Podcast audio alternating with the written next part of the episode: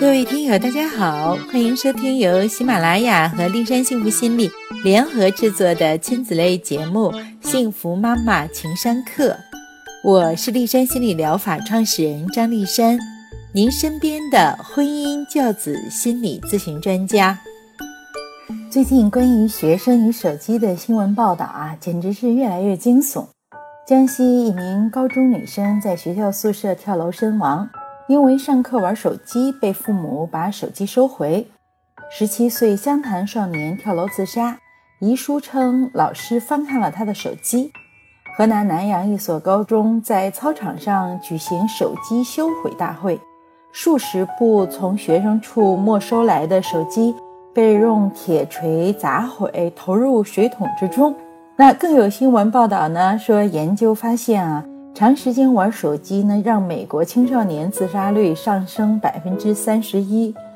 家长视手机为洪水猛兽，手机挑战了父母在孩子心目中的权威，手机破坏了亲子之间的和谐，手机是孩子厌学的罪魁祸首，手机简直就是十恶不赦，罄竹难书。在我的日常咨询案例中，几乎百分之八十以上的问题都与手机相关。家长自己管不住孩子，就把希望寄托于学校，学校呢也不负众望，赤膊上阵，积极的参与到禁用手机的事业中来，把学生的愤怒都揽到了自己的身上，其实是特别不科学。因为有的孩子他会由此产生厌学，引发学业生涯扭曲等问题。其实每一个爱玩手机孩子的背后。都有其家庭的固有模式，在孩子迷恋手机的路上，家长才是真正的幕后推手。要解决这个问题，就要追根溯源，孩子为什么会手机成瘾呢？在孩子告别手机成瘾的路上，家长应该做些什么呢？今天呢，我们就来具体的说一说。首先，孩子爱上手机。父母起了带头作用，在孩子小的时候，父母本身就是手机控，妈妈不停地刷网店、看朋友圈，爸爸玩游戏、关注实时更新的新闻，他们手机不离手，敷衍着孩子的各种需求。一对年轻父母带着上小学一年级已经被老师贴上多动症标签儿、上课听课不好、作业完成不好的大儿子来咨询。母亲跟我诉苦说，她每天晚上分身乏术，既要照顾三岁的小女儿，又要盯着大儿子写作业。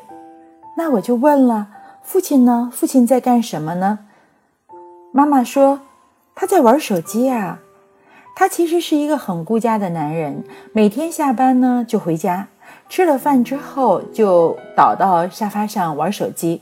如果不喊他睡觉的话，他能玩到凌晨两三点钟，但一旦要求他照顾着老二，分分钟就会睡着了。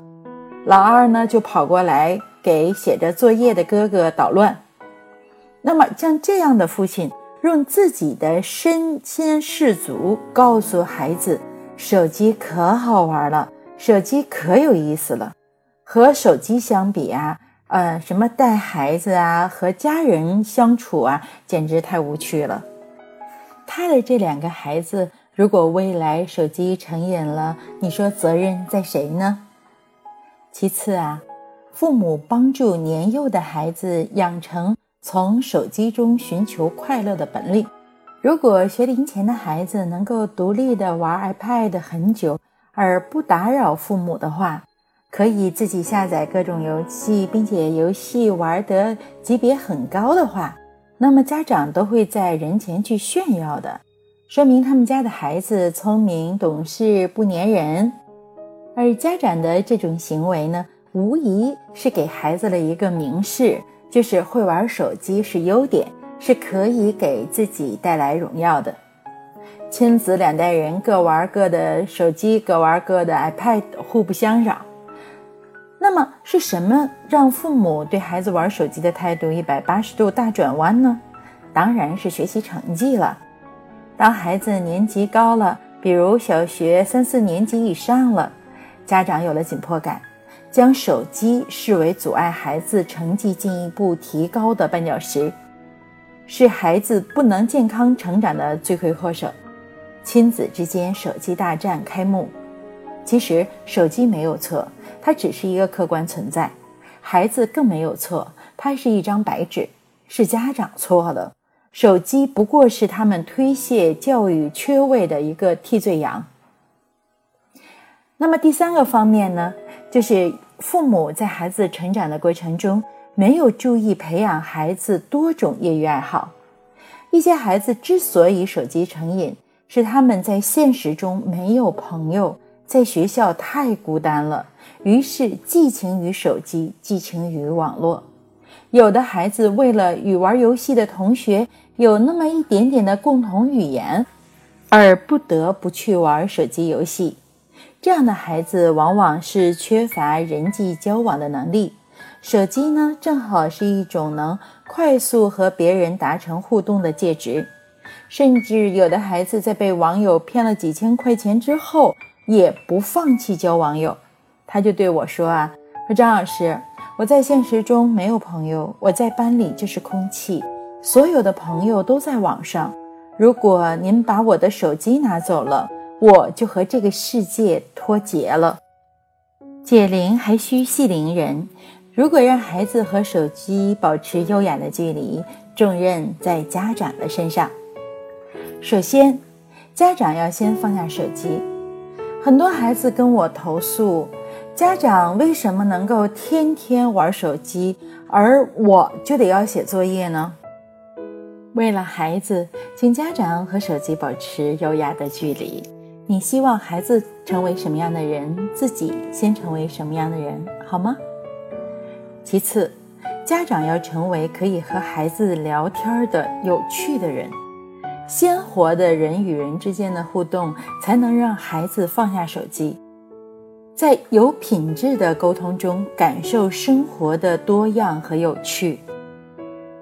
第三，创造更多孩子与同龄人互动的机会。春节将至，一些成年人呢对孩子进行物质奖励呀，或者馈赠，往往是购买电子产品。一旦发现孩子迷恋了，又要求孩子克制，提高自控力，这不是给孩子出难题吗？家长利用节假日，带着孩子走出家门，亲近大自然，接触更多的娱乐活动，培养更多的兴趣爱好，结识更多的同龄人。建立起真实有效的人际互动。另外，对于初中以上的孩子，可以通过生涯规划帮助孩子明白成长的方向。有的孩子没有目标，浑浑噩噩，生涯规划可以让他树立持续的学习动机。当孩子渴望学习的时候，家长就能够和他进行有效的约定了，比如。写作业或睡觉的时候，就把手机放在客厅里。当然了，可以关机。家长呢，千万要做好承诺，不许偷看哟。千万不要做让孩子不信任的事。手机之所以成为过激言行的触点，是因为对于孩子来讲，手机是特别多东西的载体。青春期的浓烈情感，对社会交往的强烈需求。别人如何看待自己，能不能融入集体？有时候，孩子甚至会觉得手机就是他，他就是手机。如果你夺了他的手机，就夺去了他的身份，夺去了他的人际关系，夺去了他为数不多但可以自由支配的物品，他当然要和你势不两立了。孩子的世界绝对没有我们想象的那么简单。他们承受着来自各个方面的压力，学习真的仅仅是一方面而已。当他们无法处理各种事物的时候，往往退回到手机里。想把孩子从手机中领出来，是需要家长用心的聆听、观察、揣摩、有效的沟通的。简单粗暴的没收手机，只能增强孩子的无助感和逆反心理。生命是连续的。年轻的父母们听了今天的节目之后，一定要汲取经验教训，千万别等孩子大了，手机成瘾了，再悔不当初。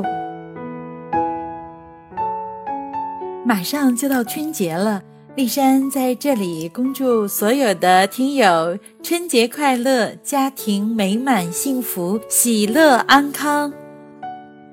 今天的节目就到这里，更多内容尽在天津人民出版社出版的《我的你可以生得更踏实》一书中。您也可以关注我的微信公众号“丽珊幸福心理”，我的私人微信号是“丽珊热线”的全拼。丽山守望在这里，希望给您更多的心理支持。再会。